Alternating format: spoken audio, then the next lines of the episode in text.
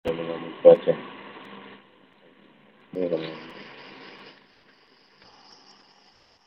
Nama Allah nak bisa bisa diwakilkan. Kami walau nak kau amamba. Jadi tafsir di antara kekuasaan dan keesaan Allah serta misi utama risalah para rasul.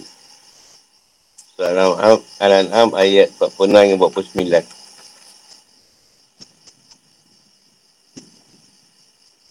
Ya, ya.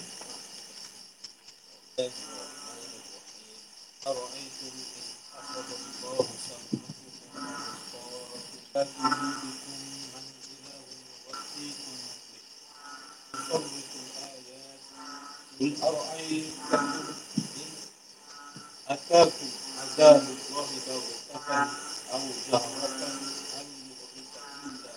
وما نرسل المرسلين إلا مبشرين ومنذرين فمن آمن وأصلح فلا خوف عليهم ولا هم يحزنون والذين كذبوا بآياتنا يمسهم العذاب بما كانوا يكسبون Katakanlah Muhammad, terangkanlah kepadaku jika engkau mencabut pendengaran yang penglihatan serta menutup hatimu.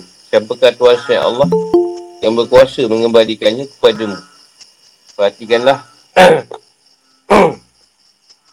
bagaimana kami menjelaskan berulang-ulang kepada mereka tanda-tanda kekuasaan kami. Tapi mereka tetap berpaling. Katakanlah wahai Muhammad, terangkanlah kepadaku jika kesesatan Allah sampai kepadamu secara tiba-tiba atau terang-terangan. Maka adakah yang diminasikan Allah selain orang-orang yang zalim? Para rasul yang kami utus itu adalah untuk memberikan bagi bira dan memberi peringatan. Siapa beriman dan mengadakan perbaikan, maka tak ada rasa takut pada mereka dan mereka tidak pula bersedih hati. Dan orang-orang yang mendustakan ayat kami akan dijemput azab kerana mereka selalu berbuat pasik. Ini berbuat dosa. Kalau itu beritahukanlah aku. Kata mah. Mencetak. Nusarif. Beri penjelasan dan pengulangan. Dengan kata berulang-ulang. Dari cara yang berbeza. Ayat. Tanda yang juga kesaan Allah SWT. Yang sedipun, mereka memandikan diri dari tanda-tanda itu dan tidak mahu mengimaninya. Baktatan au jahrah. Waktu malam maupun siang hari. Al-Zalimun. Orang kafir itu yang tidak akan dibinasakan kecuali mereka. Mubashirin. Yang mempercayai syurga. Orang munzirin. Orang tidak mempercayai neraka. Yang masuhum. Menyentuh dengan tangan. Kalimat ini digunakan untuk memakna, memaknakan segala sesuatu yang menimpa manusia. Berupa hal yang buruk ataupun membahayakan. Yang sukun keluar dari jalur ketaatan. Sesuai ayat. Ayat termata sebelum ini mempunyai kesatuan. Tema yang sama dengan ayat ini. Iaitu menetapkan kekuasaan ilahi, mengukurkan dalil wujud Allah SWT dan mengisahkannya serta menjelaskan pentingnya misi-misi para rasul. Antaranya adalah membasmi kemusyrikan dan penyembahan, penyembahan berhala. Maksudnya penjelasan. Katakanlah wahai rasul pada orang-orang musyrik yang berdusta dan nuhaka. Terangkanlah kepadaku apa yang akan kamu lakukan jika Allah SWT merampas nikmat pendengaran penglihatan dan hati nurani. Sebab pendengaran merupakan kunci pengetahuan dan saling memahami. Dalam berinteraksi dengan orang lain. Dan penglihatan adalah organ untuk melihat segala sesuatu. Menilainya dan menguasainya.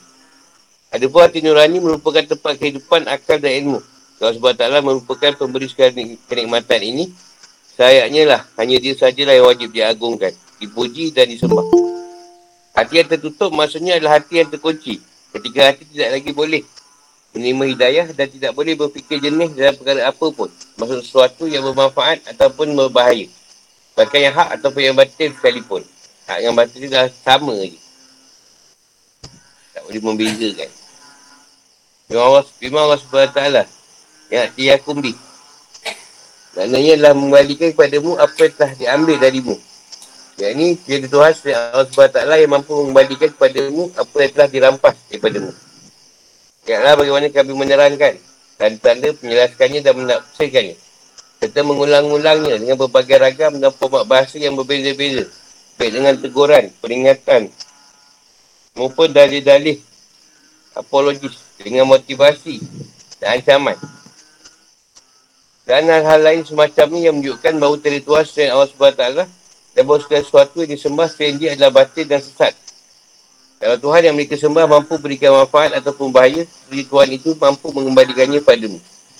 Jika kamu sudah tahu bahawa ia tidak boleh melakukan apa pun, lalu mengapa kamu masih minta kepadanya? Pada doa adalah ibadah, sedangkan ibadah itu hanyalah pada Allah yang Maha Esa dan Maha Perkasa. Lihatlah bagaimana mereka berpaling, katakanlah wahai Rasul, terangkanlah kepadaku bagaimana jika azab Allah SWT datang kepada kalian secara tiba-tiba, tanpa kalian sedari. Atau ia datang dengan terang-terangan dan kamu boleh melihat serta merasakannya. Beritahukan kepadaku apa yang akan kamu lakukan. Sesungguhnya yang hancur biasa itu hanyalah orang-orang yang zalim, yang mengenai dirinya sendiri. Dengan menyekutukan Allah SWT dan selalu ber, bersikap keras dalam kekafiran dan keduakaannya. Artinya azab itu hanya mengenai orang-orang yang menzalimi dirinya sendiri dengan cara menyekutukan Allah SWT. Sedangkan orang-orang yang menyembah hanya kepada Allah, semata-mata tanpa menyekutukannya, mereka akan selamat. Al-Quran juga menjelaskan misi para rasul. Sebenarnya sebagaimana termaktub dalam firmannya. Kamanu silul musalim. Si para rasul hanya memberikan kabar gembira kepada orang mukmin akan adanya surga dan pahala. Kita berikan peringatan kepada orang yang kufur kepada Allah SWT dengan ancaman siksa dan neraka. Ada pun penjelasan tempat kembali bagi dua golongan ini adalah sebagai berikut. Maka siapa yang beriman dan percaya penuh hati dengan apa yang datang daripada Rasul dan buat baik dengan mengikuti perintahnya, ia tak perlu takut dengan sisa dunia, maupun akhirat.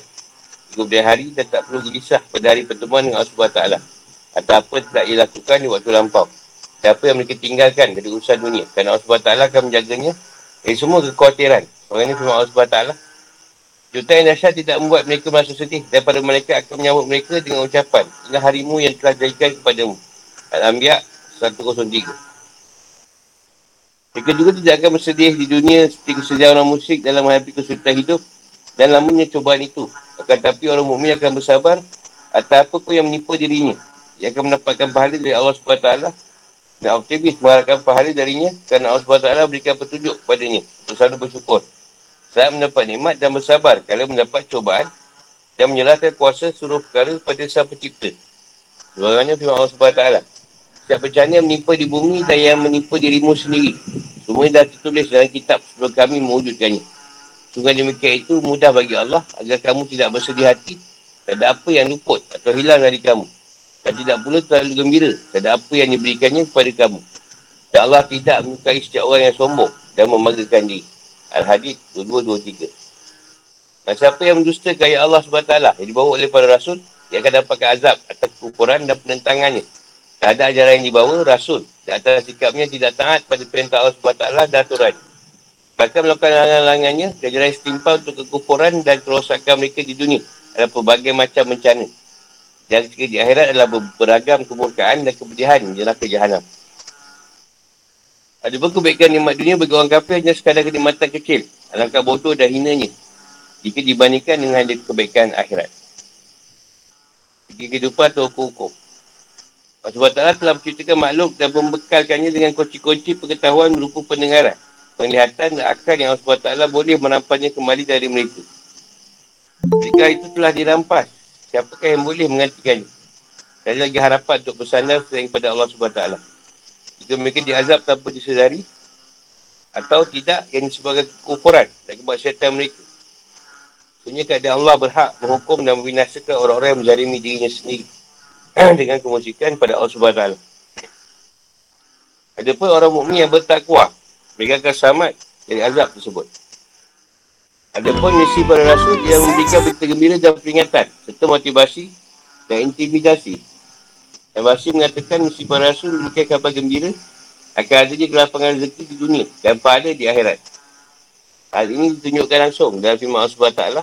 Dan sekiranya penduduk negeri beriman dan bertakwa, pasti kami akan menimpahkan kepada mereka berkat dari langit dan bumi. Tapi ternyata mereka mendustakan ayat kami. Maka kami siksa mereka sesuai dengan apa yang telah mereka kerjakan. Al-Araf 96 Manusia sendirilah yang menentukan bagiannya untuk dirinya sendiri. Baik itu nikmat maupun sengsara. Jika ia mengimani Allah SWT sebagai Tuhan dan melakukan amal soleh, ia akan mendapatkan keamanan, kebahagiaan dan kesenangan. Adapun jika ia mendustakan ayat Allah SWT, yang telah diturunkan pada para rasulnya. Ia akan ditipu azab. Kerana kekufuran dan kepasikan. Ayat ni orang nak beritahu jangan sampai Allah sendiri hantar, hantar satu. Ada petaka atau bencana. Sebab tak nak ikut cakap rasul. Jadi ada orang yang ke lalai, tak nak belajar, tak nak apa. Allah hantar je, ujian tu terus. Bagi dia ingat. Dia balik pada Allah. Pada degil juga, ha. dia tanggunglah sendiri. Akibat dia. Tak tu kadang-kadang biar guru yang tegur. Sebelum Allah yang tegur. Kalau Allah tegur, dahsyat. Kalau guru tegur, cakap je. Paling tak kau sakit hati, tengok. Paling tak angin je. Kalau guru tegur, jangan tuan yang tegur. Kalau tuan tegur, ha. Kena peti celah telinga. Saya nak tanya. Selutnya kita terimalah teguran atau ikutlah apa yang Rasul dah beritahu. Itu lebih mudah. Daripada tiba-tiba dia datang. Azab.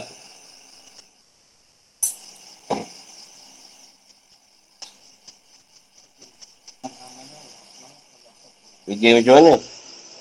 Yang beriman dan tak beriman.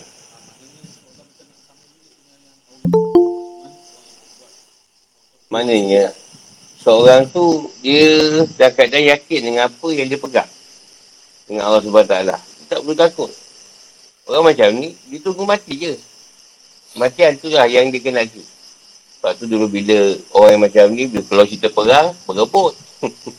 berebut nak perang. Kita kalau cerita perang, lagi semua. Yang mana dia dah yakin. Yakin dia dah tahap kamu yakin. Ataupun tak kamu yakin pun aku yakin. Pada rasul tadi. Itu rasul-rasul je. Tak ada lagi. Ada. Alasan-alasan tertentu. Ada lah juga kaum munafik tadi yang menolak. Ha, tapi yang mana yang beryakin. Terus je. Macam kita lah. Dah berpegang pada Allah. Apa nak takut lagi? Nak bersedih pasal apa?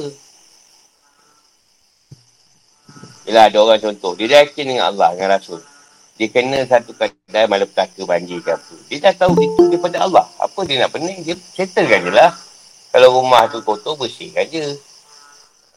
Apa dia nak? Dia nak bising kat situ. Itu Allah yang bagi. Tapi yang tak tahu Allah bagi, banyak pertikaian lah. Kerajaan ni lah, parit lah, tak buat apa lah. Akan banyak masalah tu. Orang yang mengikut pun sama. Nak takut apa? dah yakin. Dah, dah aku yakin ataupun kamu yakin kat situ. Sekurang-kurangnya paling rendah pun ilmu yakin lah. Yang ilmu dia dah yakin pun dah bagus sebenarnya. Daripada orang yang tak yakin dengan ilmu langsung.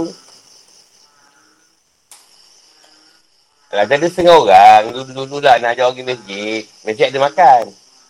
Ada makan eh, boleh lah turun. Makan tu tengok pula kuliah masa tu. Eh, sedap juga. Tak kita tu sedap, dia tengok. Eh, Asalnya makan. Eh, selalu datang.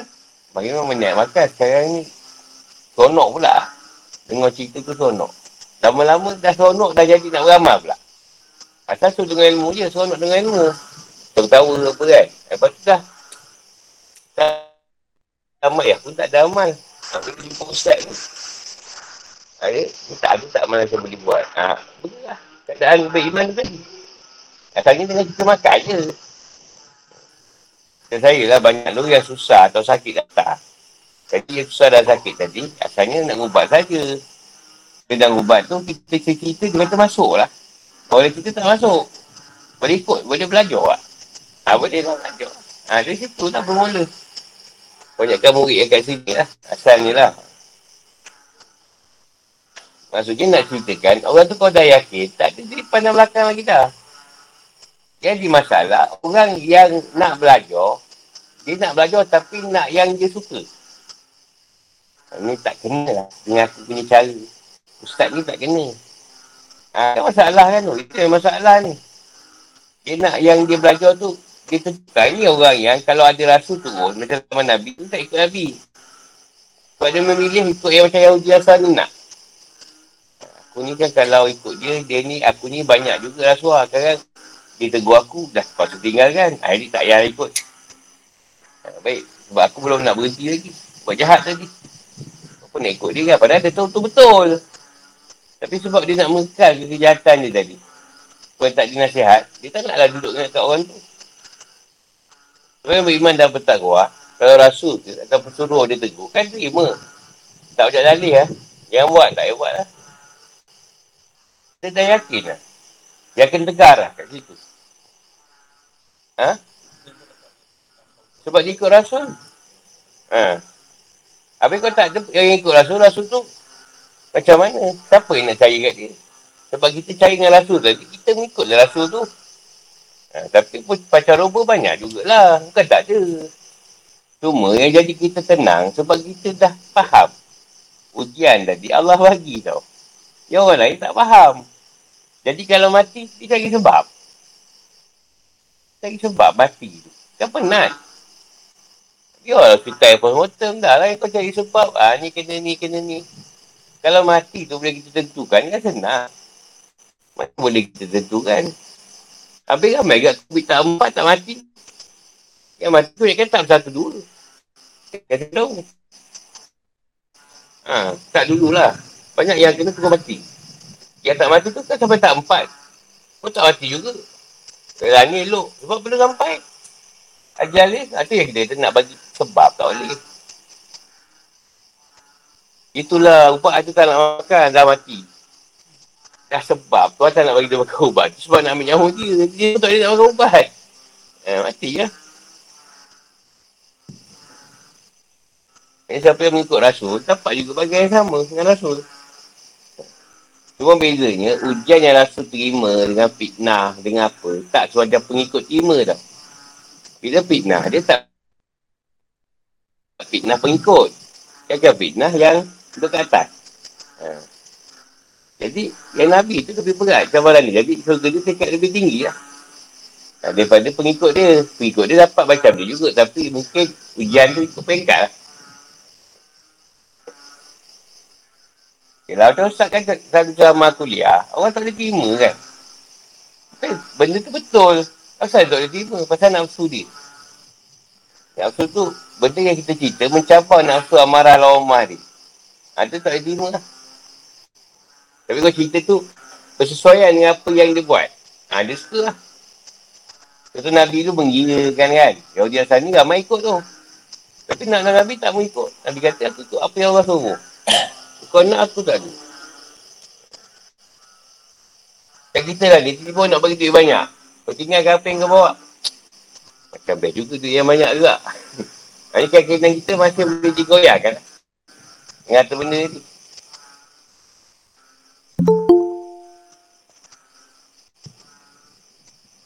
Kalau ni kan ada orang, ada setengah rasa cakap tu dia ikut. Setengah lagi belum ada apa kena ni.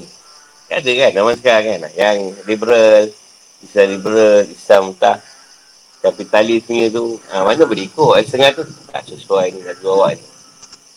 Part ni okey. Part ni boleh ikut. Part ni tak apa kena. Itu orang kan. Kan Nabi yang suruh. Allah yang suruh. Kan tak pun. Ha. Tapi ramai kata dah sampai seru. Tak suka nunggu seru kematian ni. Seru ni banyak. Tak yang tu bila pergi Mekah, Madinah elok pula pakaian dia tu. Elok tu. Tapi bila balik eh, tempat masing-masing, lain lah. Yang satu elok. Ha? Tak juga. Yang ronda tu okey pakai. Tak ada pula kita ni Ada lagi? Lagilah zaman ni, Nabi tak ada, kita boleh buat apa Nabi suruh. Lagi hebat. Nabi tak ada, tak nampak. Kita boleh buat apa yang dia buat. Nabi pun ketika orang tidak bertauhid, tauhid dia belum belum bagus. Nabi tak tak kuat rasa sangat kekerasan pada dia. Tapi bila tauhidan dah, dah duduk pada semua orang, baru Nabi bersikap keras. Sebab dia tahu bila dia cakap orang akan ikut. Sebab orang dah bertauhid pada Allah dan Rasul. Tapi kalau Nabi tengok, dia tu belum kuat lagi tauhid dia. Nabi tak bahasa. Boleh buat-buat lah, tak buat pun tak apa. Dulu. Sebab Nabi tu keyakinan dia masih dalam keadaan belum belum mantap. Nabi takut. Kalau Nabi henjuk dia, dia akan berpaling. Sebab dia nampak ada kesusahan di situ dia nak buat. Jadi kita nampak susah lah agama tu. Tapi orang dah tauhid dah bagus. Tak ada, tak ada susah senang. Apa dia suruh kan dia buat je kan. Tak ada masalah. Tapi cuba kita dulu awal-awal. Enyak tu amalan. Amalan sampai banyak-banyak. Eh susah kan untuk guru ni. Dia cakap cari yang senang. Lepas tu banyak jalan sesat timbul. Orang nak senang dalam agama. Ada tu nak cari guru yang tak semayang. Dia bercakap, saya tak semayang. Nak cari macam tu. Dia nak cari. Macam mana? Kadang-kadang manusia menentukan. Dia nak yang senang. Tak ada. Tak ada. Ilmu Nabi SAW bersumber dari wahyu. Dan tugasnya adalah memberikan peringatan. Serta tidak mengusir orang yang lemah. Surah Al-An'am ayat 50 hingga 53.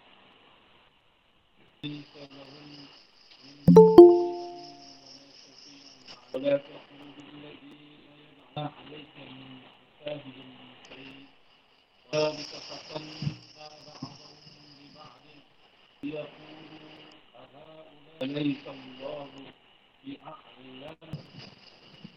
wahai Muhammad, aku tidak mengatakan kepadamu bahawa pembendaran Allah ada padaku. Dan aku tidak mengetahui yang gaib. Dan aku tidak perlu mengatakan kepadamu bahawa aku malaikat. Aku hanya mengikuti apa yang diwayukan kepadaku. Katakanlah, apakah sama antara orang yang buta dengan orang yang melihat? Apakah kamu tidak memikirkannya? Peringatkanlah dengannya Al-Quran. Itu orang yang takut akan dikumpulkan menghadap Tuhannya pada hari kiamat. Tak ada lagi bagi mereka pelindung dan pemberi syafaat pertolongan selain Allah. Agar mereka bertakwa. Janganlah engkau mengusir orang-orang yang menyuruh Tuhannya di pagi dan petang hari. Mereka mengharapkan keredaannya. Kau tidak mengikut tanggungjawab sedikit pun terhadap perbuatan mereka.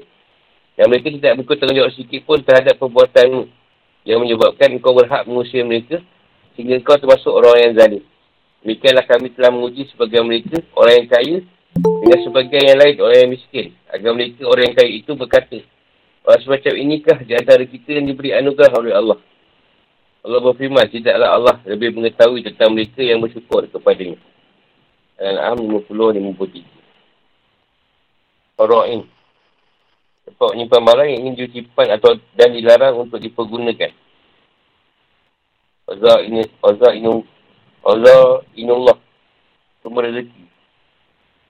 Bahawa rezeki-rezeki hamba tidak ada di tanganku. Ini bukan di tangan di tangan Rasulullah. Tapi, tangan, tapi pada Allah rezeki. Allah Sesuatu yang tak boleh diketahui oleh seluruh makhluk. Dan hanya Allah SWT yang mempunyai kekuasaan untuk mengetahui. Al-A'ma wal-Basir. Orang kafir dan orang mu'min maupun orang tersesat. Yang mendapat hidayah. Anzir. Ancaman. Ancamlah. Fihi. Al-Quran. Aisyalahum. Mindu ni. Tak ada selain Allah. Wali. Nolong yang akan bantu mereka. Wala syafiq. Antara yang boleh berikan syafaat pada mereka. Unzir bihil lazina yakhafun. Dan peringatan pada orang mukmin yang melakukan maksiat. Allahum yatakun. Supaya mereka bertakwa pada Allah dengan cara agar buatan buruk mereka dan melakukan ketaatan. Tatrut, menjauhkan. Mereka kodah pagi-pagi. Di waktu tu bija fajar sampai munculnya matahari. Wal ghashi. Hari waktu siang atau dari maghrib sampai isyak. Hanya suruh waktu. Yuridu na wajhah kepada mereka hanya tujukan untuk mendapatkan redha Allah SWT. Bukanlah kemegahan dunia, kerana mereka adalah orang-orang yang fakir, orang yang susah. Orang musyrik mencela mereka dan hal itu dan mereka ingin mengusirnya agar mereka boleh duduk bersama Nabi. Rasulullah SAW ingin menginginkan hal tersebut kerana mengharapkan kisah mereka. Kisah bihim. Ukur iman mereka dan perbuatan mereka yang batil. Batana. Kami mengujinya. Bak daun bibak adik. Dan kalangan atas dan kalangan bawah dan yang kaya dengan yang lebih fakir. Kami lebih mendahulukan lebih beriman. Ayahku orang mulia dan kaya berkata dengan nadi ikat dan menentang. Manna Allah alaihim. Allah berikan kenikmatan yang tamat banyak pada mereka. Yang paling utama adalah nikmat hidayah. Jadi kalau nikmat yang diberikan adalah hidayah, tentu mereka tidak akan mendahului kami. Man bainina. Dari selain kita. Alaihissallahu bi'a'lama bisyakiri. Bukankah Allah berkuasa lalu berikan hidayah pada mereka? Ya. Sebab turunnya ayat 52. Ibn Abban dan Hakim meruatkan dari Sa'ad bin Abi Waqas. Ia mengatakan ayat ini telah diturunkan pada enam orang. Iaitu aku, Ibn Mas'ud dan empat orang lain. Mereka berkata pada Rasulullah SAW, pusinglah mereka. Kerana kami malu jika kami dipikul anda seperti mereka. Rasulullah SAW merasakan sesuatu dalam hati ni. Kalau turun ke ayat. Wala takrud Al-ladina ya'una rabbahum Rabbihim. Rabbahum Sampai ayat Aisyallah. Alaihissallahu bi'a'lamu bisyakili Saya itu penulis akan menyebutkan hadis lain. Buatkan oleh Muslim dan tema yang sama.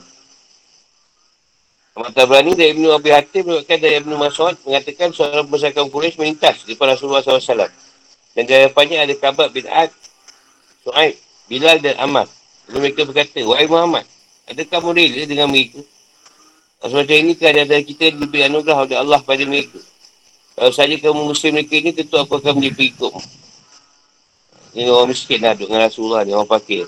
Orang kaya ni lalu, dia kata, macam ni orang kau, semakin, apa nak ikut kau?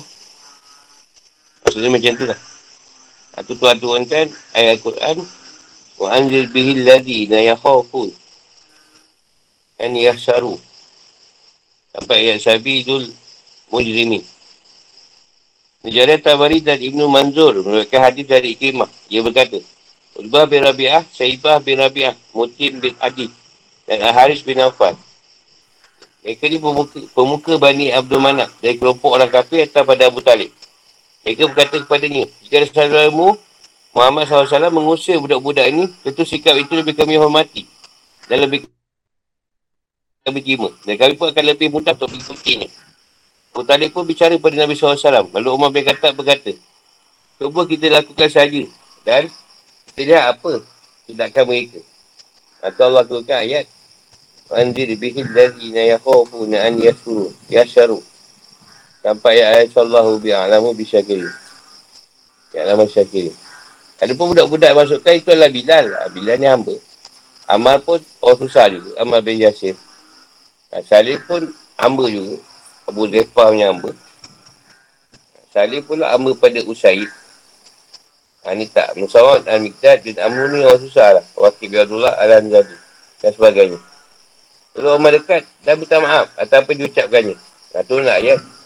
Wa'idha ja'akan dari Rayu minum bi'ayat juga. Sampai ayat-ayat. Kira ni beza-beza lah. Yang pertama menyebut Ibn Masud pada pukul Quraisy. Yang kedua menyebutkan persamaan. Isai dengan dini permintaan mengusir mereka. Sesuai ayat. Ayat ini merupakan penyempurna bagi ayat sebelumnya. Wa qala laula nuzila alaihi ayat ayatu min rabbih. Jadi keterangan punya tugas para rasul. Iaitu untuk beri kabar gembira dan memberi peringatan. Dan sebab taklah perintahkan rasulnya untuk mengatakan pada kaum tersebut. Sebenarnya aku diutus untuk berikan kabar gembira dan peringatan. Aku tak mengetahui rahsia Allah SWT. Dan aku diperintah untuk menafikan tiga perkara. Dari diriku. Iaitu aku tidak mengetahui ilmu Allah SWT. Aku tak mengetahui hal gaib. Dan aku bukanlah termasuk golongan malaikat. Hal ini dimasukkan untuk menampakkan ketawaduan Rasul. Tawaduknya Rasul tadi pada Allah SWT. Dan gambaran kepadanya. Sekaligus menyangka akidah dipercayai orang Nasrani daripada Isa. Dan menunjukkan tidak mampu untuk mendatangkan mujizat yang bersifat material. Sebab hal itu merupakan kekuasaan Allah SWT. Dapat kita simpulkan, hal ini menunjukkan bahawa Nabi Muhammad SAW tak mengaku sebagai Tuhan maupun malaikat.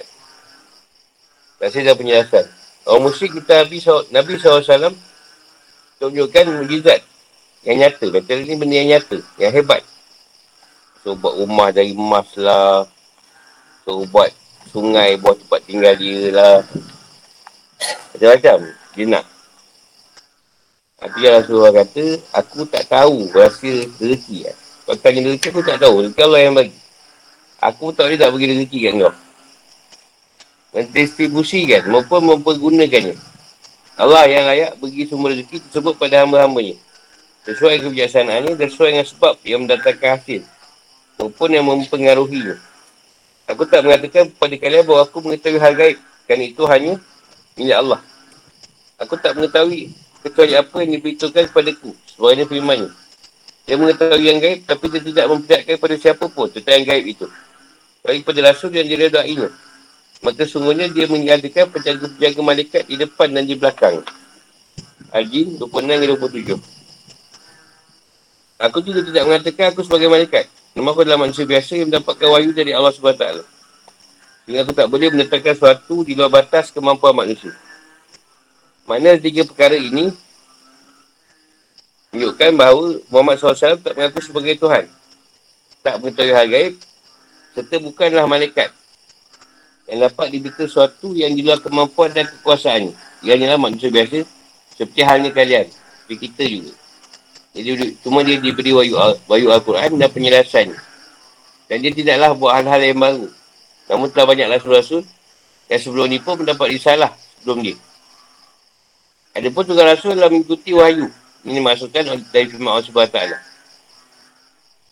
In at-tabi'u illa ma yuhai ilai. Sedikit pun tidak telah keluar dari batasan tugasku sebagai rasul. Walaupun hanya sejengkal. Dengan Allah menghina mereka atas kesesatannya. Jelaskan bahawa kesesatan dan hidayah tidaklah sama. Hidayah kita lain, kesesatan kita yang lain. Ini yang melawan. Sebab taklah berfirman. Kul hal yastawil a'ma wal basir.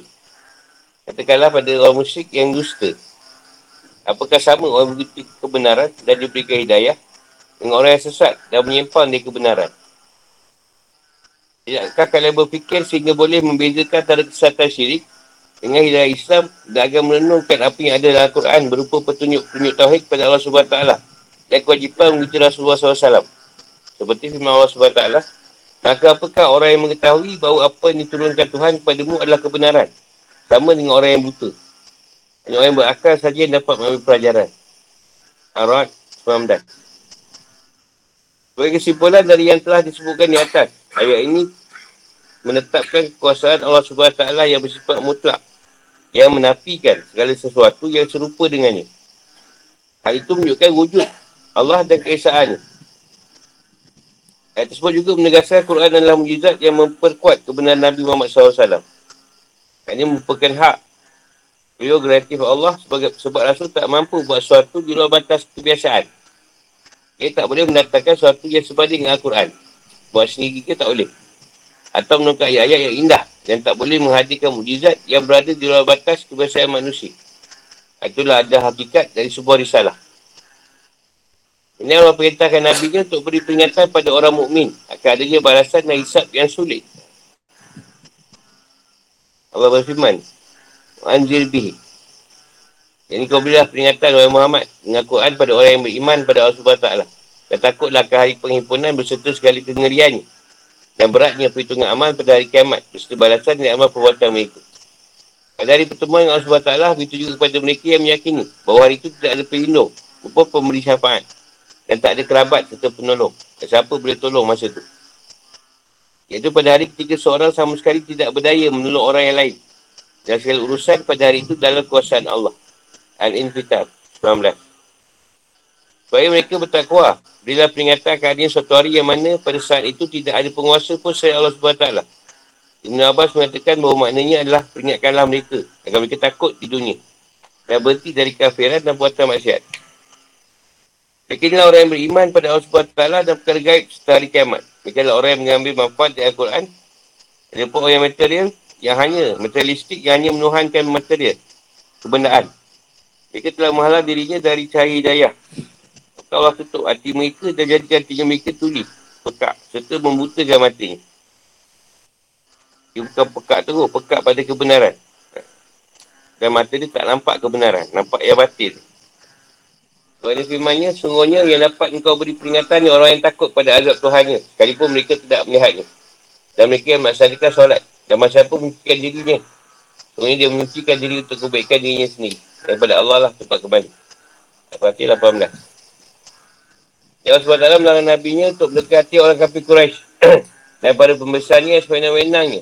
Nak melarang supaya Nabi menyingkirkan orang mukmin yang lemah dan melarang untuk mengusir orang miskin secara umum. Allah SWT berfirman Wa tak tudi lagi Nayat Narab, bi, narab bahum dia akan mengusir orang yang mempunyai sifat seperti ini. Tapi jadikanlah mereka teman dudukmu dan sahabat-sahabatmu. Mereka memiliki sifat sebagai orang yang benar-benar beriman. Mengesahkan Tuhannya tanpa tercampur oleh kotoran syirik. Dia menyeru pada Tuhannya di pagi hari, maupun di petang hari. Jadi waktu pagi dan petang. Serta seluruh waktu. Mereka ikhlas dalam ketaatan dan ibadah pada Allah tanpa tujuan. Apapun selain mendapatkan redanya. Mereka tak menginginkan apapun dari ibadahnya tersebut. Kecuali dari Allah. Kerana Allah adalah yang paling berhak untuk disembah. Pada firman Allah SWT. Dan bersabarlah engkau Muhammad sama orang yang menyuruh Tuhannya pada pagi hari dan segi hari. Dengan mengharap peredaannya. Janganlah engkau dua matamu berpaling dari mereka. Kerana mengharapkan perhiasan kehidupan dunia. Janganlah engkau mengikut orang yang hatinya telah kami alaikan dan mengingat kami. Kita menuruti keinginannya dan keadaannya sudah menempuk melewati batas. Al-Kahfi 8. Ada pun sikap orang musyrik dan Nabi SAW seperti hanya sikap Nabi Nuh, kawan Nabi Nuh. Tak kala pada pembesar dari mereka berkata pada Nabi Nuh, dan kami tidak melihat orang yang mengikuti engkau. Mereka orang yang hina dina antara kami yang lekas percaya. Put 77. Dan aku sekali-kali tidak akan mengusir orang yang telah beriman. Sungguh mereka akan bertemu dengan Tuhannya. Dan sebabnya aku memandangmu sebagai kaum yang bodoh. Put 29. Kemudian Allah SWT menegaskan bahawa perhitungan mereka hanyalah dengan Allah. Sebagainya firman Allah SWT. Perhitungan amal buatan mereka tidak lain hanyalah kepada Tuhan itu. Kamu menyedari. Surah 113. Hal itu terjadi kerana mereka mencela agama dan kekerasan mereka.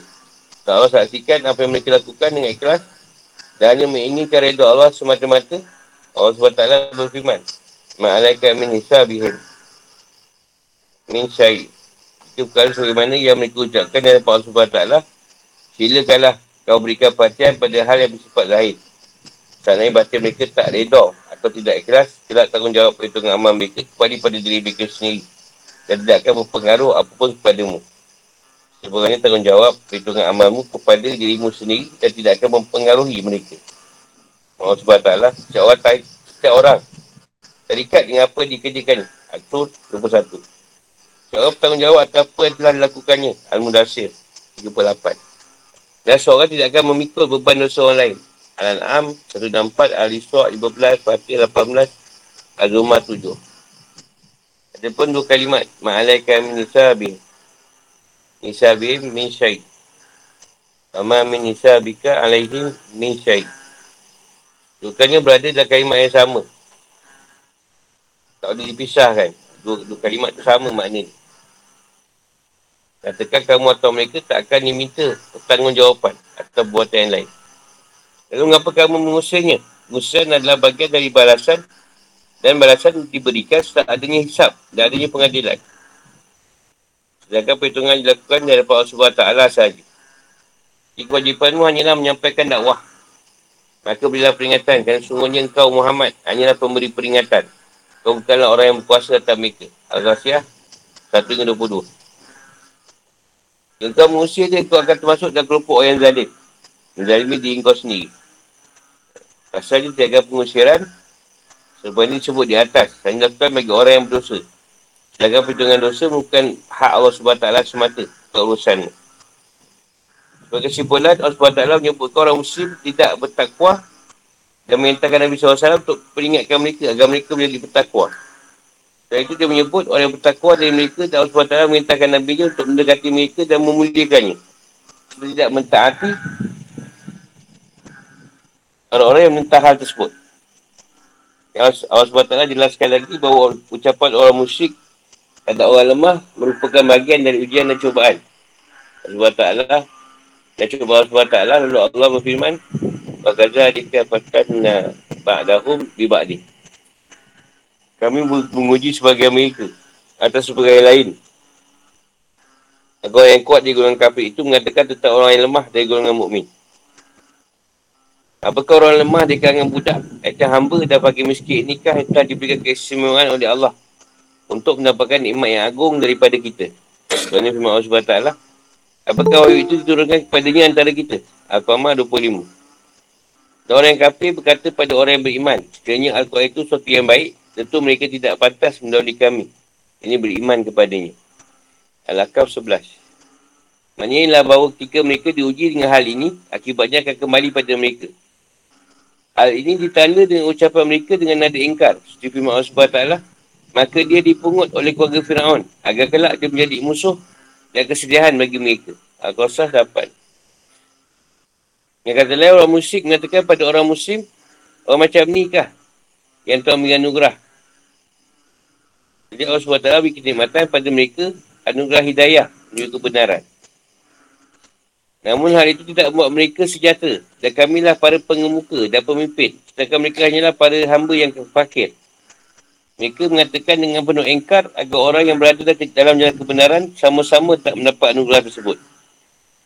Penyebab dari sikap mereka seperti data adalah kerana mereka telah terjatuh ke dalam penipuan fitnah. Sebab takkan ada orang yang mengatakan semacam ini. Jadi orang yang lalai dan tertipu.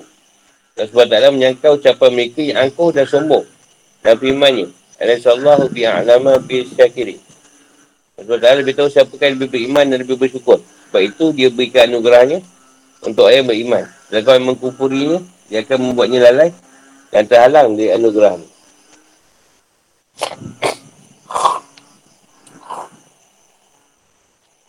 Fikir kehidupan atau hukum-hukum. Ayat ini berikan petunjuk penting atau hukum-hukum yang terkait dengan akidah. Antaranya seperti berikut. Sungguhnya, satu. Sungguhnya Rasul tidak mengetahui Rasul Allah SWT tidak memiliki hak untuk mengatur semesta ini. Dan juga tak mampu menurunkan mujizat yang mereka minta.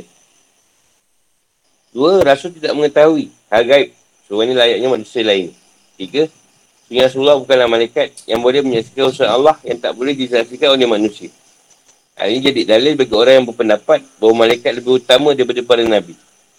Surah ini mereka mengambil dalil dari firman Allah SWT. Yang mereka berkata, Tuhan yang maha pengasih telah menjadikan malaikat sebagai anak. Maksudnya dia. Sebenarnya mereka para malaikat itu adalah hamba-hamba yang dimudikan. Mereka tidak bicara mendahuluinya. Dan mereka mengerjakan perintah-perintahnya. Al-Anbiya 26-27. Ada pun yang berpendapat Bani Adam lebih mulia daripada malaikat. Mereka mengambil dalil dari firman Allah SWT. Sungguh orang yang beriman dan menjaga kebajikan, mereka itu adalah sebaik-baik makhluk. Al-Bayinah 7.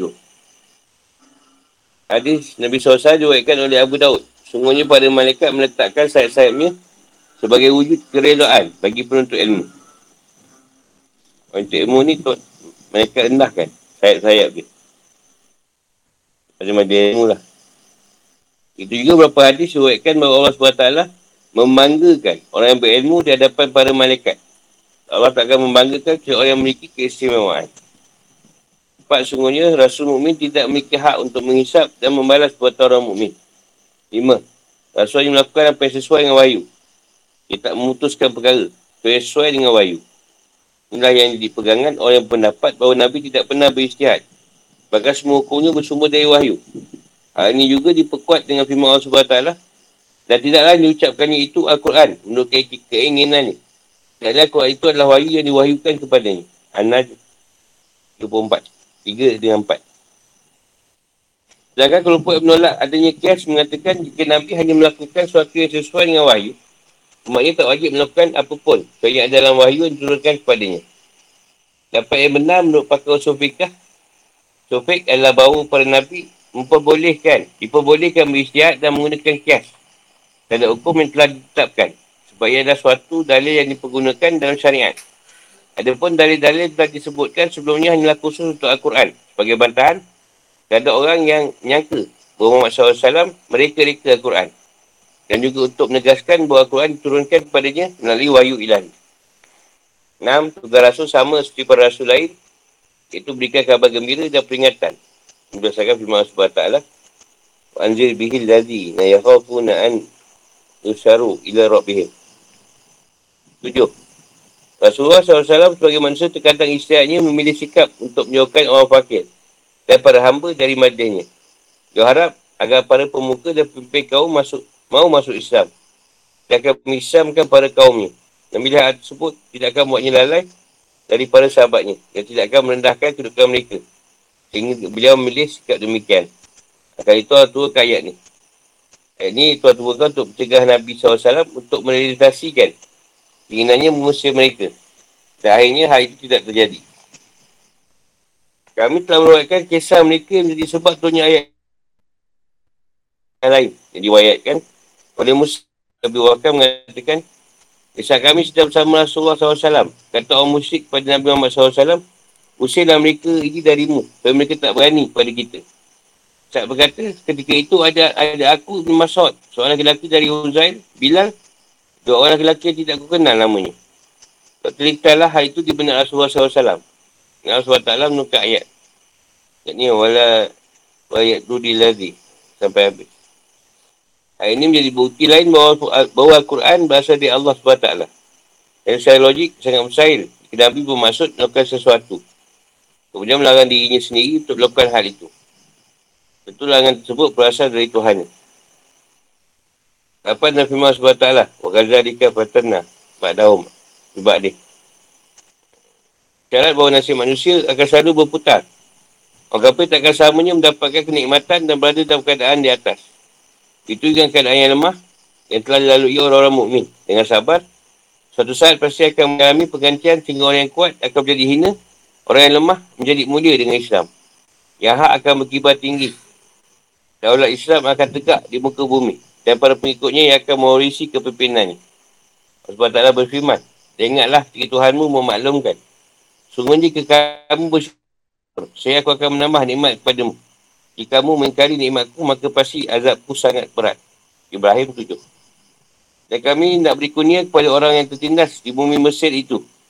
Dan nak menjadikan mereka pemimpin dan menjadikan mereka orang yang mewarisi bumi. Al-Qasas 5. 9. Dalam ayat Wakadha Dika Fatana. Isyaratkan bahawa kaum sikap kaum musyrikin yang tak beriman adalah sebuah pemanggangan. Dan perentangan yang bersumber dari sifat sombong dan angkuh. Bukan dasarkan pada bukti dan yang kuat. Jika pula ayat ini mengindikasikan bahawa masing-masing kelompok baik dan orang-orang kafir maupun dari orang mukmin akan jadi ujian antara satu sama lain dengan yang lain. Para pembesar dan orang kaya dari kelompok kafir merasa iri terhadap para sahabat Nabi SAW yang fakir miskin atas kenikmatan Islam dan kebaikan yang mereka dapatkan. Ada pun sahabat yang fakir merasa bahawa orang kafir dilipai keluasan rezeki dan kemakmuran sehingga mereka mengatakan bagaimana orang kafir boleh dalam keadaan seperti itu. Jangan kita dalam keadaan susah dan sempit. Kita bila orang kafir nak, nak masuk Islam, ikut Nabi, dia kata, aku nak ikut engkau pun Jangan kau tu orang yang ni, yang hina, hamba-hamba. Tak nak pun nak ikut. Kau sikirkan tu dua orang ni. Tak layak duduk dengan aku. Kau sikirkan, mungkin aku akan ikut kau. Nabi pun nampak macam, eh, bagus juga tu aku singkirkan dia orang ni. Jadi orang-orang kaya tadi, pemesar ni nak ikut lagi. Ha, tapi ketika Nabi fikir macam tu, Allah turunkan ayat. Supaya Nabi tak buat. Dan Nabi pun tak wah rasa macam bagus juga dapat orang besar kan. Orang besar tu pula minta macam tu. Tak apalah aku. Jangan join aku tapi dekat tempat dia aku join ada orang. Macam tu lah. Ya betul lah. Bila orang pengkat tu memang orang macam ni ikut. Saya tu orang gila je. Pedol. Arafat. Naim pelawak tulang. Darwah. Azabah pun darwah. Ramai yang kata apa yang lima enam orang. Hmm. Orang gila-gila dah orang tengok kita. Hmm, betul susah. Eh, ikut orang tak betul. Eh, bila orang datang nak tengok ikut pun, alah. Apa nak ikut? Apa dah ketika tu dia yang kaya? Nak buat macam mana? Lain tak jaya. Dekat sini tak kira lah kau kaya, kau miskin duduk bersama. Tak ada nasi asing. Sebab orang yang ada kedudukan ni, dia rasa dia special sikit. Tak boleh join dengan orang yang tak ada kedudukan. Masa tu pula, saya normal macam setuju juga. Cuba try lah kot. Kot mana tu dia orang ikut. Lepas tu tarik balik. Saya normal minta maaf. Sebab hari tu dia minta maaf. Tarik balik. Dia nak beritahu Rasulullah ni tidak. Ha, tak tahu benda-benda ni. Yang gaib ni. Itu semua dah usaha Allah. Aku pun tak tahu. Mujizat tu kalau nak bagi pun ada. Tak ada, tak ada lah. Rasulullah tu bukan malaikat. Jadi pun kalau tuan tak pergi nampak malaikat, dia takkan nampak. Sebab dia tak nak, tuan tak nak orang-orang ni macam Nabi Isa tu. Kita benda gaib, dia seronok. Tadi ada orang tanya, oh mana tu kadar? Eh, aku tak tahu lah tu kadar bila. Saya rasa macam sedih je lah malam ni. Dekat kau tu baru dapat cerita Ramadan. Ramadan nak habis Ramadan pun kau dapat. Orang Ramadan tu daripada awal lah sedih. Kau dah nak ujung pun sedih. Kalau boleh kita cerita gaib, manusia ni dia seronok cerita gaib pula. Dia tak nak cerita lahir. Masalah pula. Seronok cerita benda-benda yang tak nampak tu. Peringkat awal lah. Nabi cerita juga benda-benda gaib. Tapi yang mana Allah beritahu lah. Yang tak beritahu, Nabi tak cerita. Rasul tak ada kuasa nak balas. Maksudnya, kita kalau beri amal, yang diberikan amal, ikhlas tak ikhlas seorang tu bukan urusan guru ke, urusan rasul ke atau yang lain. Masing-masing lah sendiri yang beramal. Ikhlas tak ikhlas itu urusan Allah. So, kita tahu dia ikhlas tak ikhlas. Ikhlas tu bukan datang terus. Dah lama esok datang lah ikhlas tu. Bukan beramal dua hari dah ikhlas. Dah lama pun datang. Ikhlas tu. Dah selalu buat pun datang. Sonok. Sonok tu ikhlas tu. Dia tak terpaksa buat tu. Awal tu nak paksa, dia susah tu. Nak isi koma. Pada hari tu payah. Ibarat kita, dah biasa isi koma solat awal waktu. Cuba dapat solat ujung waktu kan, rasa melain. Tak sedap. Ha, cuba kita dah selalu isi koma solat akhir waktu. Nak solat awal waktu susah. ha, jadi benda tu tak sama. Ha, tu yang kadang kita kena kena cuba juga. Kalau bagi kita rasa. Awal waktu kau rasa macam mana, ujung waktu macam mana, tengah waktu macam mana, dah terlepas waktu macam mana, padak macam mana. Kalau ada jumpa seorang lah. Orang dah habis tawih, dia semayang lagi. Tak habis tanya, ni semayang apa ni? Tawih dah habis. Dia kadak. Sebab dapat sengong, saya kadak tawih tu. Mana ada kadak kau sambung lah terus. Dia ingat kadak, kena kadak tawih tu. Saya tak dapat sengong imam. Ha, macam solat lain lah dia buat kadak. Tak ada kadak-kadak. Aku sabuk tu kahwin lah. Tak ada kadak-kadak kahwin ni. Siapa dia ingat pula ni? Oh, saya tak tahu. Saya surat sunat pun dia kat beliau. Saya kadak kau tak buat. Oh, dahsyat kau. Orang syarat wajib je kadak. Syarat sunat pun kadak juga.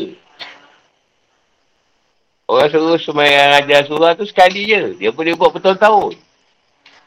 Sekali ada satu orang murid baru datang. Kau buat. Kau buat setiap hari ke tak sekali? Saya tak tahu saya buat setiap hari. Ha, yelah dah buat. Baru tak buat lagi lah. Saya jumpa juga orang yang berkedudukan ni nak belajar. Tapi dia nak macam special lah dia. Minta maaf lah. Saya special tak ada. Nak. Orang yang sama boleh lah. Nak special kau seorang ke. Minta maaf lah. Jadi ego dia. Orang senang je lah.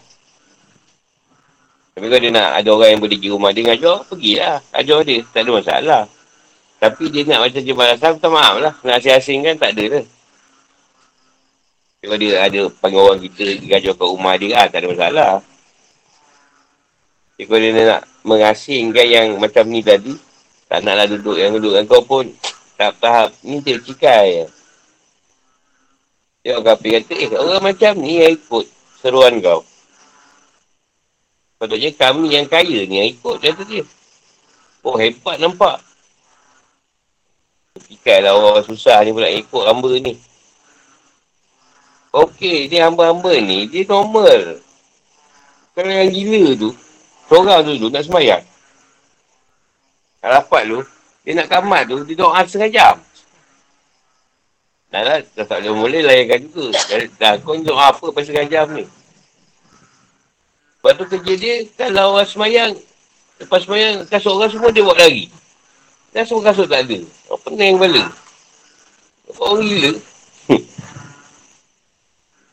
Biasa tu dia tu elok. Dia tu ada pangkat juga ni. Dekat kalau tentera apa ni. Bagi agama ni. Gagak lah. Ha, jangan dia terpakai macam ustaz je lah. Baikul mengaji apa. Jadi dia gila ni. Dia suruh bapak dia carikan dia bini. Dia saya dia balik. Tengok ada kerja kahwin. Bapak dia yang kahwin. Sebab tu tu tak betul. Pasal tu je. Dia kecewa. Bapak dia pula yang kahwin. Dia tak dengan bapak dia. Cari kalau dia jodoh. Saya balik. Eh, ayah yang kahwin lagi. Dia tu gila tu. Lepas tu dia, dia apa. Dia kena dah tak betul. Tapi kalau orang itu dah saya. Dia panggil rapat tu pasal dia pakai macam rapat. Dia punya keban. Oh, dia lah satu tangkap. Tak tahu hidup lagi ke tak. Lama tak nampak. Lama tak ada? Ha? Ada lagi eh? Dia tak tentu kan dia pakai kot. Kot. Kadang dia pakai. Tengok lah tak tentu lah. Ha, tu lah rapat lah tu.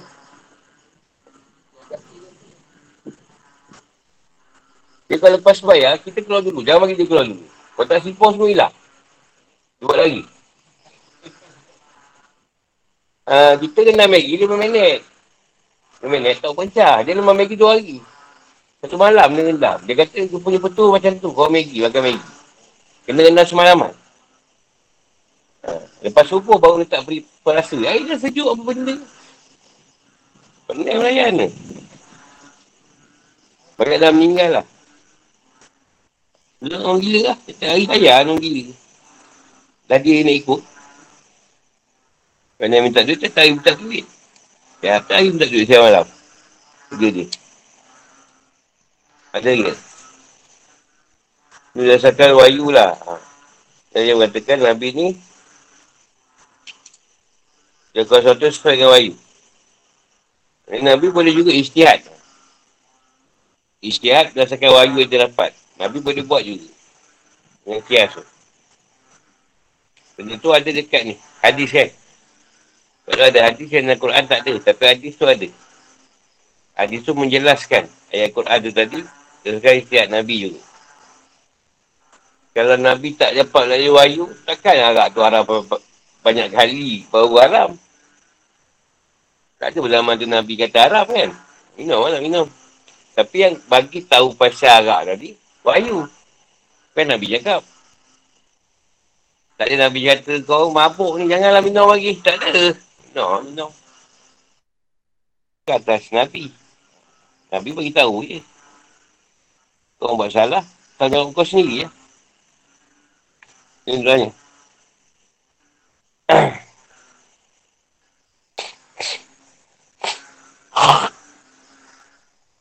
Dekat wakak pun datang orang kaya dan muflis. Cakap, cakap ni orang. Apa sama sekali tak sampai. Tak ada salah juga.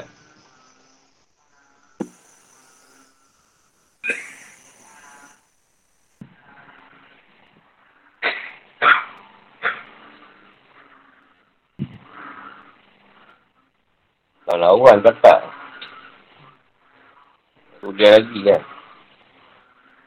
Dia kata ni dia pasukan kuair dia juga. Dia anda juga lah. Kat kuair dia tu. Dia Firaun lah duk sibuk. Cari orang yang boleh boleh apa ni musnahkan dia. Dalam orang yang musnahkan dia, dia, angkat dia. Anak angkat dia. Dia yang kena boleh pula. Ha.